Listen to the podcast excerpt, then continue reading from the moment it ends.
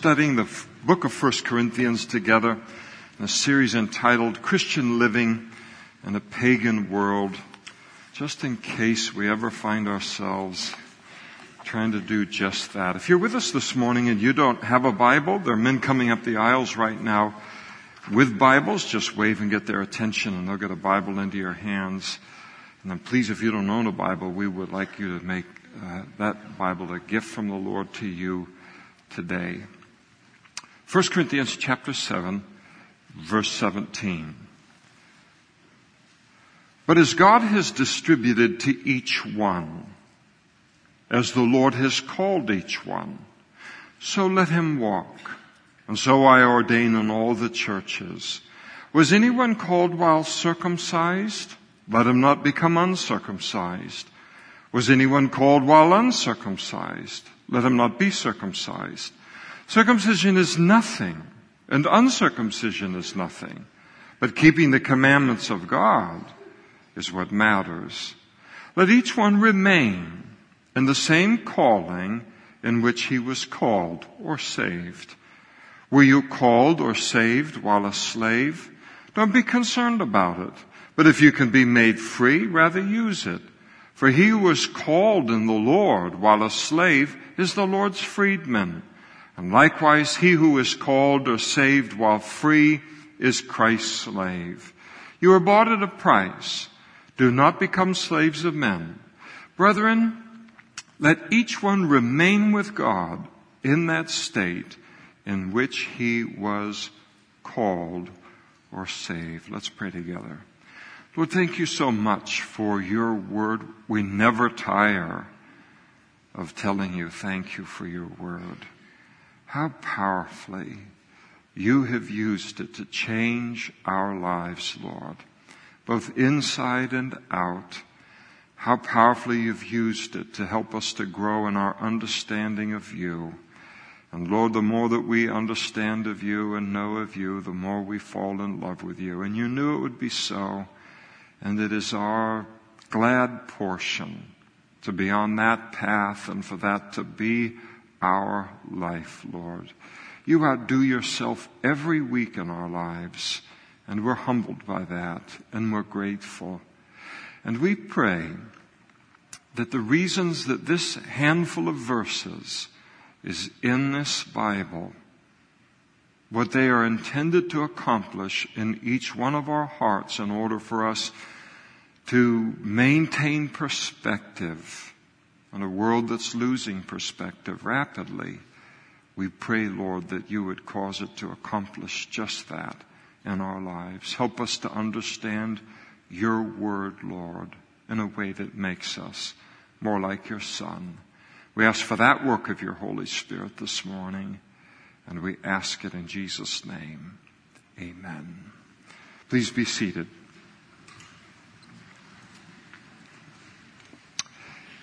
Many, if not most, uh, if not almost all of the Christians who were saved and a part of the church in Corinth became Christians out of a very, very pagan background.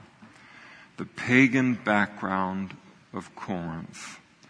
Corinth was famous in the ancient world for its sexual immorality, for its drunkenness, and for its idolatry.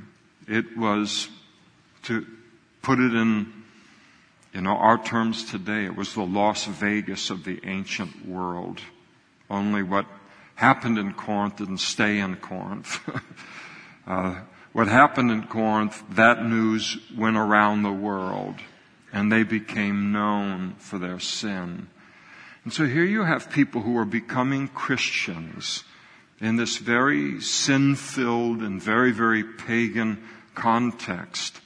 And because they didn't come to Christ out of a Christian background, because they didn't grow up in a nation that had a Christian heritage, they had a lot of questions about what it meant to be a Christian and what it meant to uh, live the Christian life. They didn't have mothers and fathers who were Christians. They didn't have grandparents or uncles and aunts who were Christians. They were first generation Christians in that context of, of Corinth.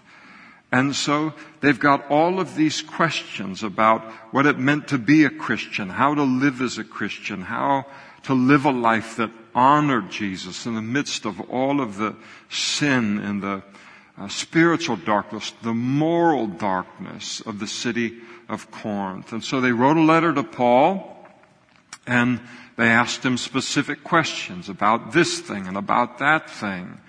And Paul from 1 Corinthians chapter 7 through to the end of the book, he proceeds to answer their questions one by one.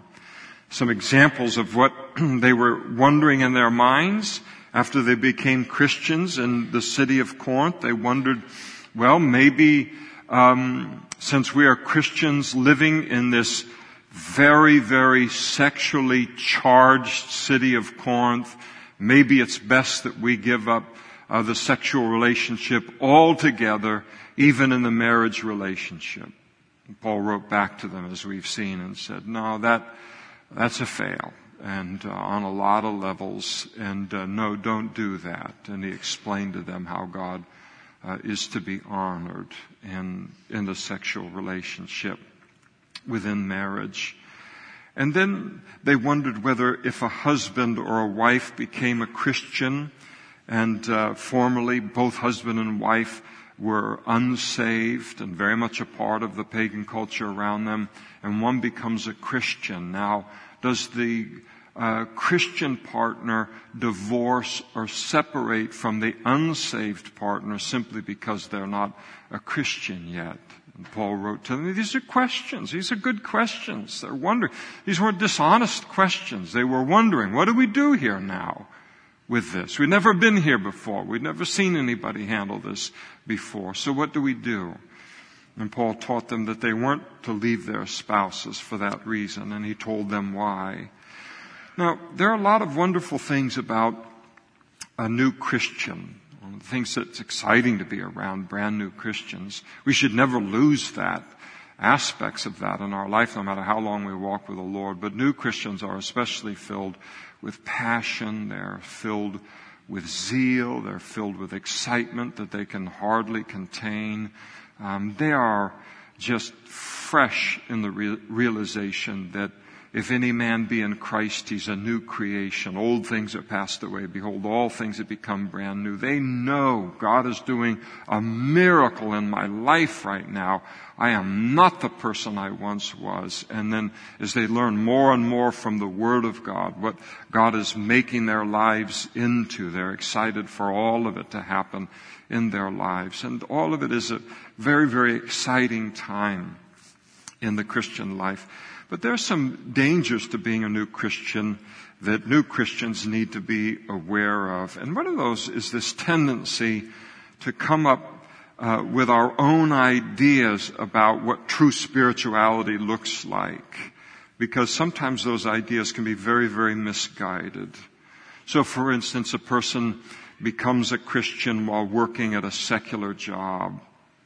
And they decide well, this is no way to honor God, delivering the mail, or working in the school system, or uh, serving and in a, earning a living at one of the stores in the mall or something like this. This is no nobility to these uh, kind of things, and so they decide they really can't honor God and they can't serve God in that place, and that somehow they need to become either a pastor or at least on a church staff in order to, you know, really, really be making a difference for the Lord. Or a woman becomes a Christian in the middle of raising uh, one or more children and uh, she begins to think that there's really no opportunity to glorify God in something as mundane and, and simple, so to speak, as that. And so she gets it into her head that she has to really, she has to become a missionary.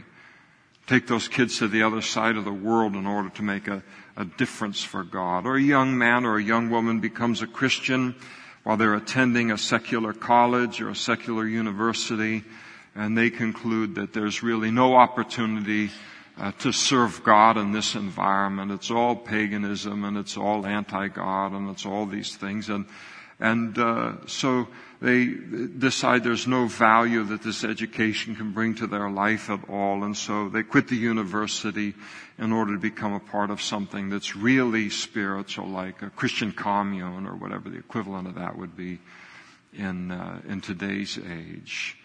And we can begin to make all of these very rash and very ill-advised decisions under our own kind of self-determined definitions of spirituality that may not be spiritual at all. And the two questions that Paul answers in these verses, we could maybe put them uh, this way, given the world that we live in now, 2,000 years later. And question number one would be, well, since I'm a new Christian, do I need to reject and do I need to forsake everything about my past history? Do I have to consider everything about my history to be unholy? All of it's useless. And all of my previous friendships, all of my life experience, my racial identity, my family, do I have to jettison all of that off as something that's useless and something that I should uh, depart from and there's really uh, God's not going to use me in that, that kind of a place. And the second question that, that uh, Paul answers that we might put in this way is, well, since I'm a new Christian, uh, do I need to quit my job because it isn't overtly Christian? I mean, we're not printing Bibles here. Or we're not developing a, a Sunday school curriculum uh, here. And so it isn't overtly what I'm doing eight hours a day or more. It isn't overtly advancing the kingdom of God. I mean, after all, all I'm doing every day is selling electronics or, or farming or I'm working at a bank or you fill in the blanks. Now concerning question number one, since I'm now a Christian, do I have to break off from every part of my former life, including uh, those things that are not sinful. And Paul uses circumcision and he uses uncircumcision to make his point. In other words, he says, if you are circumcised when you become a Christian, and what he's saying is, if you were a Jew when you became a Christian, then don't become uncircumcised. Now clearly he's not talking about um, a, a physical thing here. He's talking about Jews and Gentiles. Because once you've been circumcised, I don't know how you do this uncircumcision thing. So he's using symbolism here. I understand in the Greek world and the ancient world they would endeavor to, to do that. But what he's saying is, if you're a Jew, and, and you were a Jew when you became a Christian, don't worry about all of that. Don't end all of the relationships with your Jewish family. Don't terminate all of your social and your relational connections with your fellow Jews. Maintain them as long as they're not a danger to your faith and your relationship with the Lord and live your Christian life in front of them. And then he says on the other side, talking about the Gentiles, he said, if you were uncircumcised when you became a Christian, that is, you're a Gentile, and Gentiles in that day, they were uh, typically very secular, or agnostic, or atheist, or they would be um, believers in God, but they would be idolaters. And so, he said, if you were, come from that background, uncircumcised, then don't become circumcised. Again, he's not talking supremely in a physical sense at all in all of this. He's basically saying that if you were a Gentile when you became a Christian, don't worry about that. Uh, you don't have to become a Jew. Don't terminate your relationships with all of your unsaved family and, and don't end all of your social and relational connections with your fellow Jews. Maintain them again as long as they're not a danger to your your Christian faith as long as they're not sinful. And just go ahead and continue to live your Christian life before all of these unsaved people that have made up your life before you became a Christian and let them see the change that God has made uh, in your life. And when they see the change, tell them who made the change and why that change has occurred in your life. So he's basically saying, keep coaching the Little League Baseball team. Don't quit it because you're a Christian. Stay a part of the PTA. Don't quit it just because you become a Christian. Keep volunteering at the hospital. Don't quit that just because you become a Christian. Uh, keep on that school board. Keep going to the family reunions. Keep uh, being a part of the family get-togethers and the uh, neighborhood get-togethers. Don't throw away every friendship that is meaningful and substantial and significant in terms of you being able to speak into that relationship and them being able to speak into your life. Uh, you're a Christian now, but you're a safe place because of those relationships for people to ask you about Christianity that they would never feel free to ask a stranger. If you cut off all of those relationships, then it's really going to be two steps backward and one step forward in terms of, of reaching people. I mean, who better to see the change in our lives that God brings into our lives than people who know us best? People who don't know us very well, they know a change has occurred. They know we're different. So he's a Christian or something, some kind of a fanatic. I've talked with him for three minutes and he didn't use the Lord's name in vain or drop some swear word. So they know pretty quick that we're what we laugh at, what we don't laugh at, how we conduct ourselves. They know, hey, these people are tapped into something different.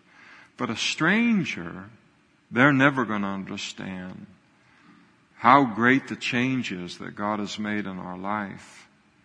But our family members and our friends, sometimes they may want to shun us, get rid of us, that happens. That's a reality. But it isn't a thing where we take, and here are the people that we can, that can see most clearly the miracle that God does in a human life. And so often again, as the zeal as a new Christian, we will cut ourselves off from what is potentially the most effective part of our mission field because we feel those relationships are valueless now, and the only relationships that are meaningful are the relationships that I have at church. And it isn't a matter of either or. As Christians, we can have both. We don't have to choose between being rich in relationships with Christians and being rich and, in meaningful relationships with people who don't know the Lord yet and endeavor for them to see Christ in our lives. And so, every one of us, when we become Christians, we all uh, have a past. We have past relationships. We have past associations. We have a long history with lots and lots of people and and uh, uh, lots of life experience. And now we need to, of course, throw off what's sinful or what would hinder us in our our growth as a, a Christian, but to remain in those circles that allow us to maintain contact with those uh, from our past who, when they see the quality of life that we they've never seen in us before, the joy, the peace, the meaning that our life has now because of giving our life to the Lord. You see the quality of, of life that we have as Christians by just simply obeying God's Word, which is what Paul talks about here. So don't try and make the big thing that impacts people whether you're circumcised or not. That does, it doesn't matter. What matters is obeying the Word of God. And then why is that significant? Well, that's significant on a lot of levels. But for these purposes, it's significant in that obeying God's Word makes us a very, very different kind of person and an attractive person. Not to everybody, but to someone who is looking for meaning and purpose and hope and forgiveness and love and joy in their life as well. I like the old saying that the kingdom of God is an invisible kingdom that becomes visible through the obedience of God's people.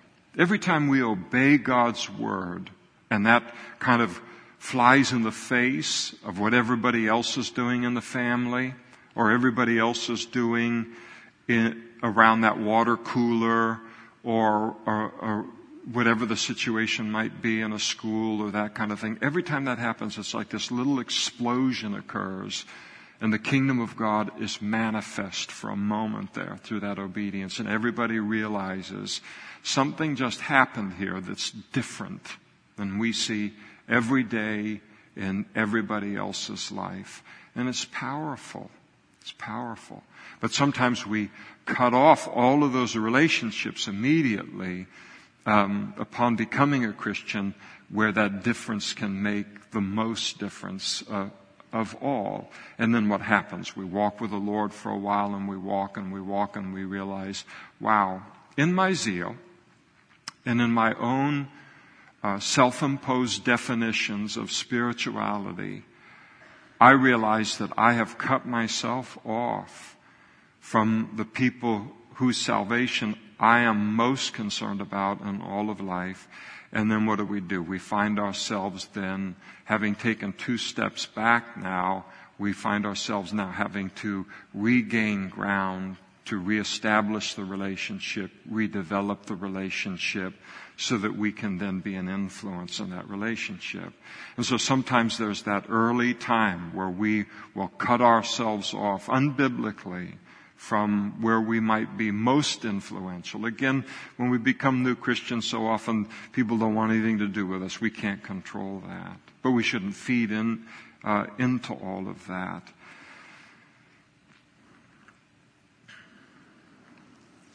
And so Paul just tells these new Christians, instead of burning all these bridges to, that shouldn't get burned, it just encourages them and us, you know, just slow down, just take a deep breath, and realize you really don't need to do anything except to just live this new life in the midst of these same people that you know and that you love so they can see the difference that God will make in a human life. And again, I want to say, yes, there will be relationships that have to go out of our lives once we become a Christian because those relationships are unsafe for us spiritually.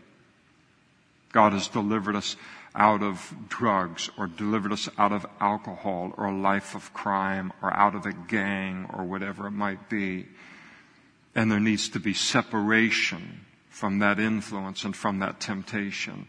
So yes, there are relationships that we do need to break ourselves uh, uh, away from, but so often we cut off a far larger group than that. And yes, there are jobs that we will need uh, to quit now that we've become uh, Christians, you know, prostitution would be out. Um, Corinth, I mean, this was people were getting saved out of all kinds of backgrounds. Selling idols, you know, in your idol store, that's kind of out. So, you know, things do change there. And, but that's the exception for the Christian rather than the rule. And yes, uh, some Christians will need to leave a house. They will need to leave a home in a neighborhood in a city in order to get separated from old sinful influences. But again, that's the exception. It's not the rule.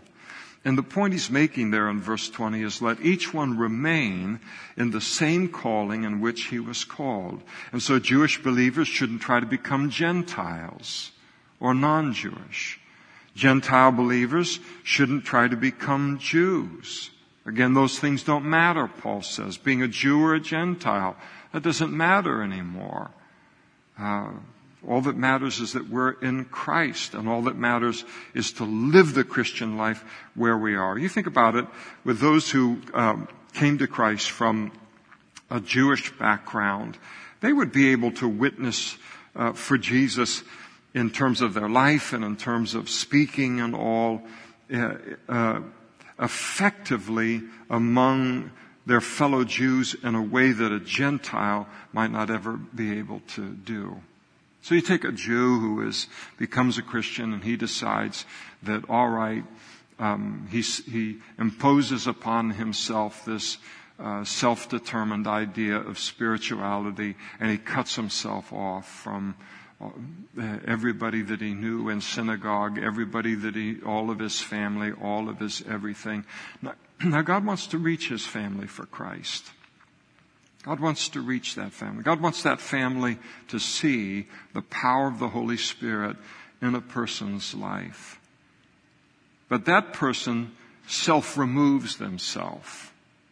And so, how much, how in the world, what Gentile could God ever, if you've ever been, go to Brooklyn, what Gentile could reach a group of Jewish people more effectively than a Jew who's been raised in the entire environment. He knows what they think. He knows what they're going to say before they say it. He knows their life experience. He knows everything about it. He is able to begin to speak into their life I mean, he's years ahead of any Gentile that God could try to plug into that situation. And yet, so often the person wants to go ahead and cut himself off from that. Again, with his own decision making. You take a person with a pagan background or a secular Gentile background, and that kind of person would be able to witness for Jesus in that environment in a way that a Jew might not be able to. And Paul is saying that God knew what he was getting when he saved each and every one of us. He knew what family we were in. He knew what college we went to or we didn't go to. That's kind of weird, isn't it? He knew what neighborhood we live in. He knew what city we would get saved in. He knew about all of these things, all of our recreational relationships, all about our business relationships.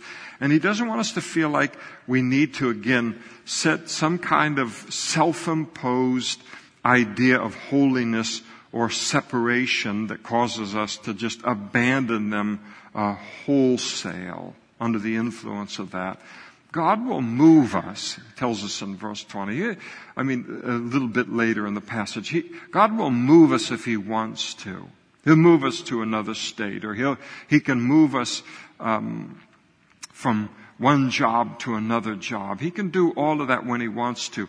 But in the meantime, in verse 20, Paul is saying, let each one remain in the same calling in which he was called. In other words, trust God to make much of your life right there. And then he will do it. it. May take time. If you're impatient, you're a type A. Alright.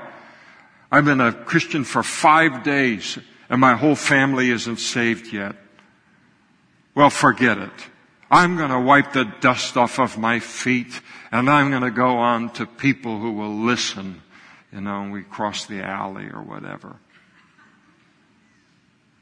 We didn't get saved in five minutes or five days in terms of the light going on for so many of us. So sometimes it takes time. And as we just remain in the same calling in which He's called us, God will make much of that as we desire to do it for His glory. Now concerning question number two, in verses 21 through 24. Do I need uh, to quit my job and my vocation simply because it isn't overtly Christian? And So every Christian is saved while occupying some kind of a station in life. We're talking about, you know, teenage and uh, above. In the ancient world, uh, there were many, many slaves in the ancient world.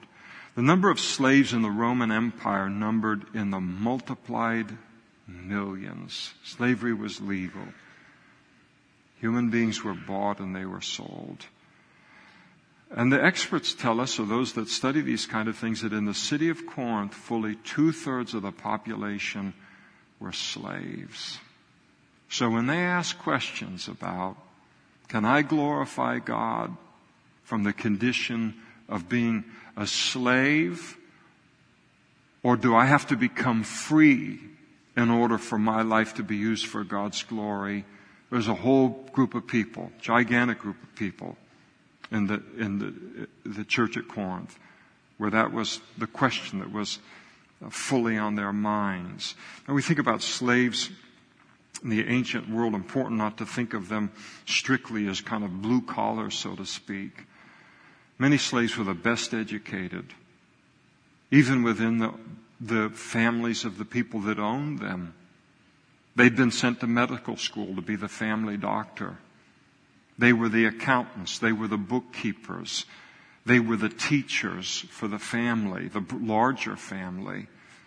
So these were very, very skilled people, very, very capable people, but they were still slaves in the Roman Empire. And then you had many, many men and women in Corinth who were coming to trust in Jesus for salvation while they were free, like each of us in this room here today.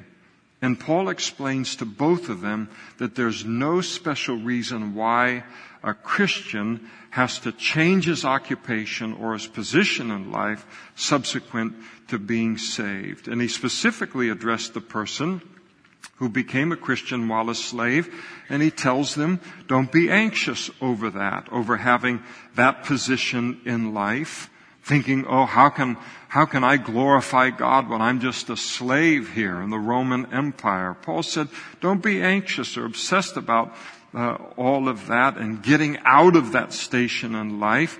He said, but rather focus on being the very best Christian that you can be in the place that you were saved in for God's glory. And it's just like the Jew and just like the Gentile. He's making the same point. The slave could reach people with the gospel that a free person never could. And in fact, in Corinth, a slave, the, the slave had a mission field that was fully, fully twice the size of a free man. So the slave could show, you could have a, a freed master who could speak to his slaves and share the gospel with them and represent it uh, to them, but there'd always be this gap. He is a free man or woman, and I am a slave. But another slave could work side by side. Another slave could uh, speak to them from the same context and and uh, talk about you know how to do this and how to uh, to handle this kind of situation. Could show uh, their fellow slaves, fellow co-workers in our application, what the Christian life looks like for a slave and the blessings of the Christian life, whether a person's a slave or not a slave, in a way, again, that a free man could never do. And the God, of course, who did the greater miracle in saving us, He could also do the smaller miracle than of setting a slave free and moving us onto another job if he wants to for that purpose. But in the meantime, Paul says, we're not to make that the focus of our life to the neglect of being an influence right where it is that we are in life. Now, if you have the opportunity, you're a slave and you have the opportunity to be freed, absolutely take advantage uh, of that uh, by all means. There's nothing wrong with advancing in life as a Christian or bettering myself in life as a Christian as the opportunity arises. But what if we are in that kind of a situation, a slave, and that's fixed for us? That can never change, will never change in our lifetime. There's no way out. Then Paul says, then we're not to spend all of our time between now and heaven trying to escape those circumstances, but instead we're to give ourselves to glorifying God in the situation that we're in. For us, the application might be a job, or it might be a marriage, it might be a ministry position, it might be a medical condition. It might be the nation or the part of the world that you're in. There's a whole world of people today wake up every day living in a country that is an absolute nightmare to live in. And they have no hope of escaping that. And so where do they find significance for their life? Meaning for their life? They want to make a difference for Christ as much as you and I want to make a difference for Christ, maybe more, in the environment that they're in. But they're a slave in that nation. You can't get a passport out. You can't get a visa out. You can't move.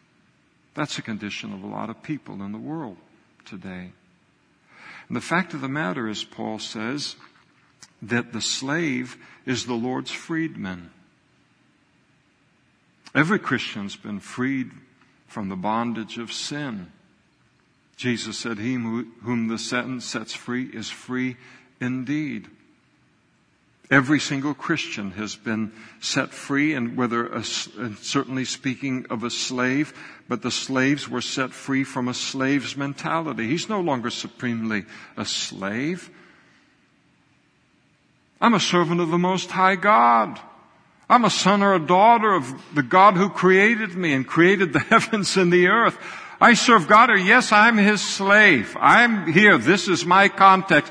This is my ministry. But way up overarching over all of that, what gives meaning and nobility and dignity to my life and how I spend it every day is I do all of it not to serve Him, but to serve Him who is above all of it. And to know Christ was to be freed not only from the bondage of sin, but to be freed from the slave's mentality. And then he says also that the free man is Christ's slaves. Every single free Christian is to realize that we are a slave of the Lord himself. To be obedient to his every command and plan for our lives. And if God takes and he puts somebody and he says, I want you in the context of slavery in Corinth to glorify me in that place. Because all of this is preparation for heaven and nothing matters but hearing that well done one day. That's where I want you. And then God speaks to the freed person and says, You, I want you to do this. I don't want to do this. You're my slave. Bought and paid for by the blood of Christ. The trusting of whether we are a slave or whether we are free, of having the peace and the knowledge that God, you have sovereignly and providentially placed me in this situation. I know that I am in your will and I am in this marriage, I am in this family, I am in this job, I am in this city, I'm in this neighborhood, I'm in this apartment complex because this is where you have me to live for you. And God chooses that just as fully for the freed person as he does for the slave. And so it equals everything out. As he said, we've all been bought at a price, forgiven based upon the death of Jesus at Calvary. Our lives don't belong to us anymore. And everyone, whether freed or whether free or whether slave, just to spend their life, our lives fully focused on glorifying God in the context, in the place where we have been saved, whether we're a slave or whether we are free. Now, in other words, it isn't interested, necessary to leave the situation in life that we were in when we were saved in order to experience and in order to enjoy every blessing in the Christian life, in order, or in order to make a difference for the kingdom of God. The slave experiences and has every bit as much in Christ Jesus as the free person does. So there isn't this need to become something else or to move someplace else or to be something else in order to fully experience the Christian life. You know, there are a lot of people who live their entire lives in their future rather than in their present. They hardly ever experience or hardly ever notice or hardly ever enjoy their today because their whole focus is upon their future. Their entire life is lived in their future. Some other place that they would rather be or that they dream of one day being. And they never take one moment to enjoy the blessing of the situation that they're in currently. They live 100% in the future related to those things. Or related to some job they dream about other than the one that they already have. Or they think about all of the important relationships that they're neglecting in their lives today, but they tell themselves that they will invest in those relationships someday when finally all of their dreams and their plans come true. And they hardly spend any time in the present. It's all goals. It's all plans. It's all the future. It's all some day. And one day they come to the end of their life, and oftentimes they realize that they've missed all of life. Hardly spent five days in the present tense. Spent all of life living for some future, some dream, some something that never ever came to pass. By personality, some of us can be like that as Christians where we're going to start to serve the Lord and we're going to fulfill His calling upon our lives. We're going to impact the world for God. Someday when I get my degree, and I never witnessed to a single person in the university I attend. Always going to make a difference somewhere out there in the future. It's a funny thing how often it occurs. I don't say that it happens often, but it's amazing that it happens as often it does occur. Where somebody believes that they're called by God to be a missionary to some other part of the world. And they've never led a single person to Christ in Modesto. Never shared the gospel with a single person in their family. But when they get to Ecuador, or they get to Russia, or they get to Germany, all that'll change in an instant. And it's a self-delusion. Someday, someday I'll start doing all of this. Someday when we get the ultimate job or promotion, we feel that we need to achieve first. Then, then we'll give God then we'll serve Him. Then we'll focus on those things. Someday, when our lives finally get settled into such and such a house or such and such a city or a neighborhood or someday when the kids are older and, and grown or someday when we feel financially secure or someday when we think we have enough training and enough knowledge and experience, and on and on and on it goes. And the problem is, is that every time we achieve one of those things, this kind of person that then establishes another goal that they need to achieve before they're going to make a difference for Christ in their life right where He's put them. On and on it goes. I've got to become a Jew first. I've got to become a Gentile first. I've got to cease to be a slave first.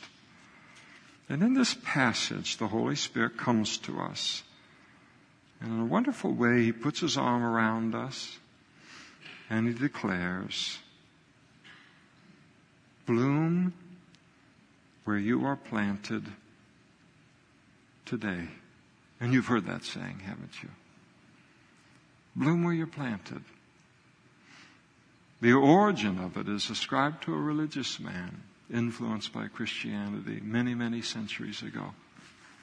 And I have no doubt, I certainly don't consider it unlikely, that he came to declare that saying under the influence of the very verses that we're looking at this morning in 1 Corinthians chapter 7.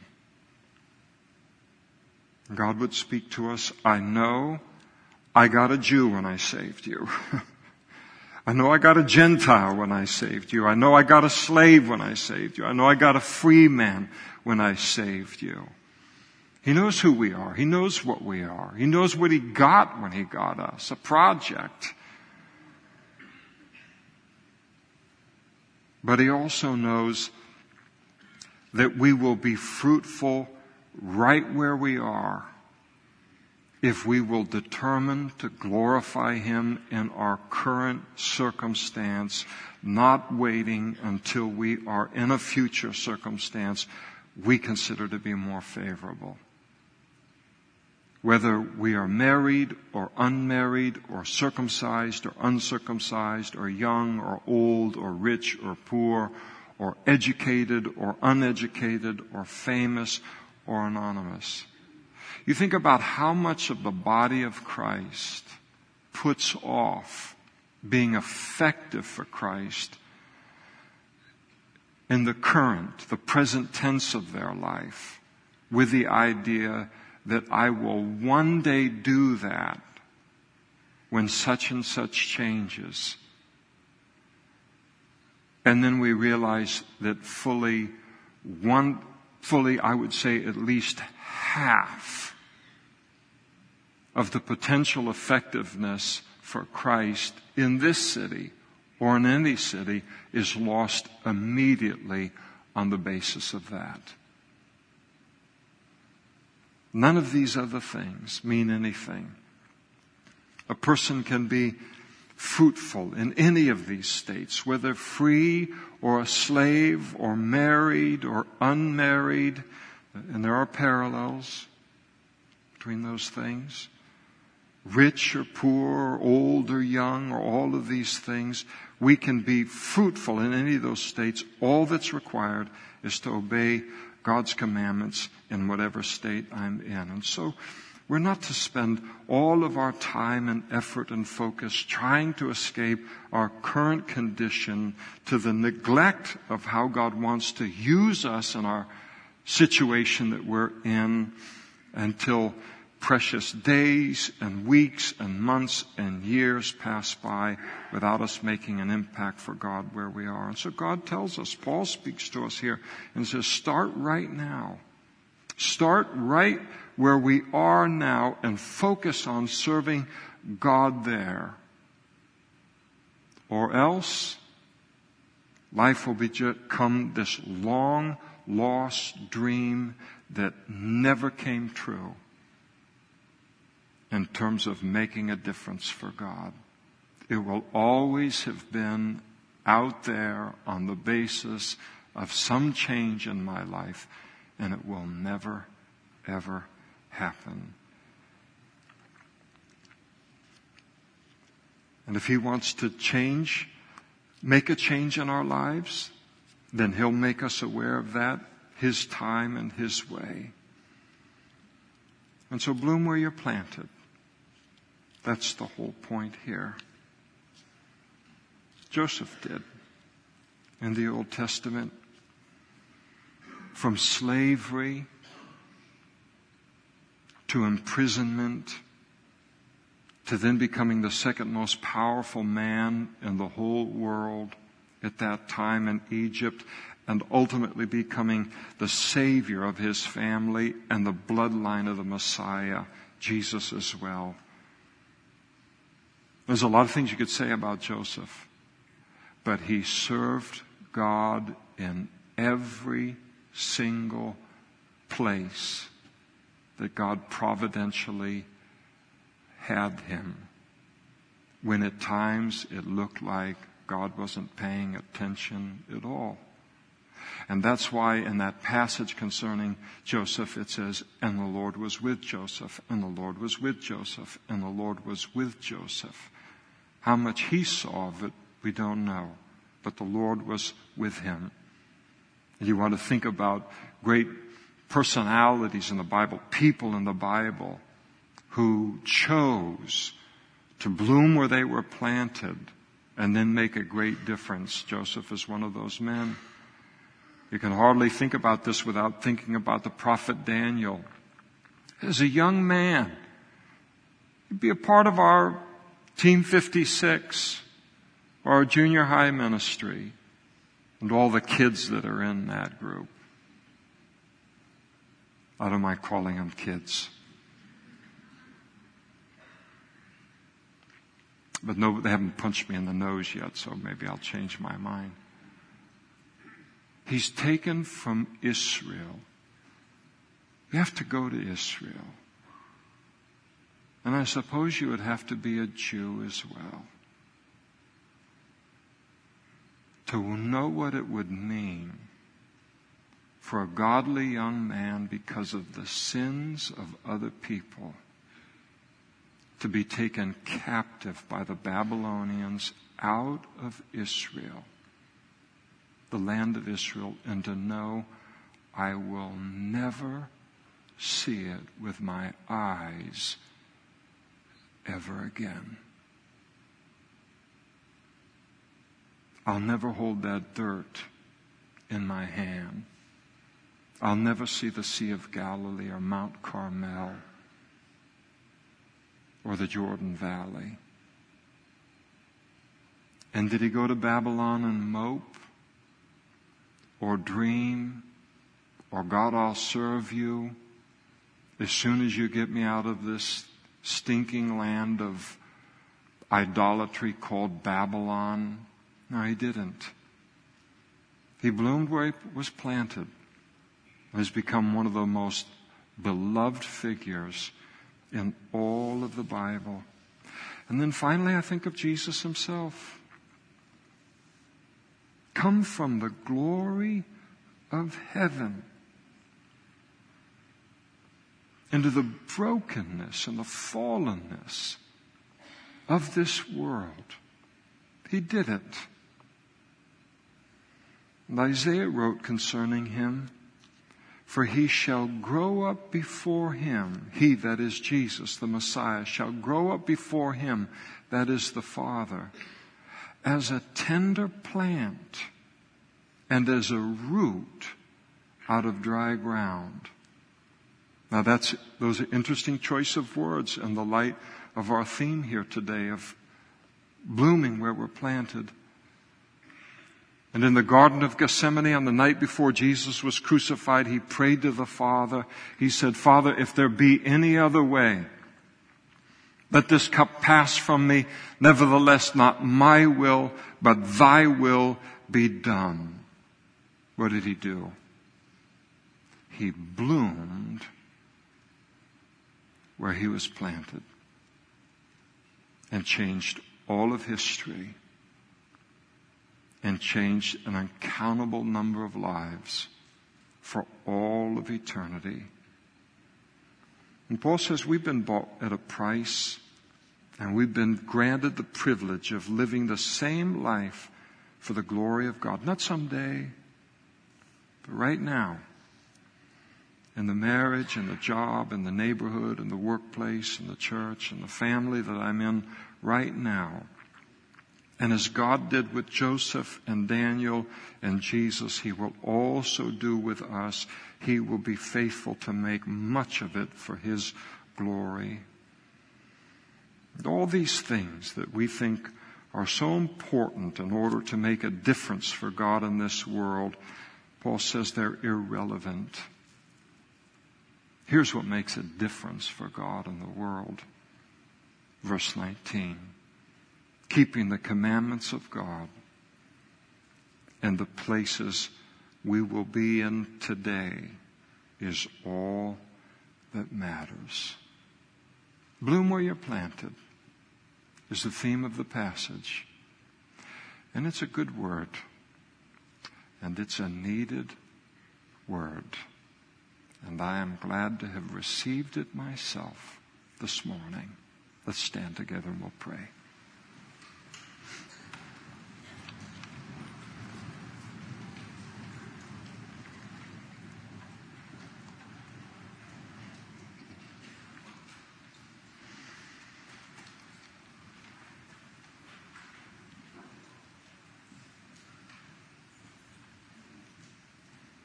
Thank you, Father, for your word. Thank you for what it does inside of us, how it moves things around, it rearranges, it washes certain things away, it strengthens other things, it introduces still other things into our life.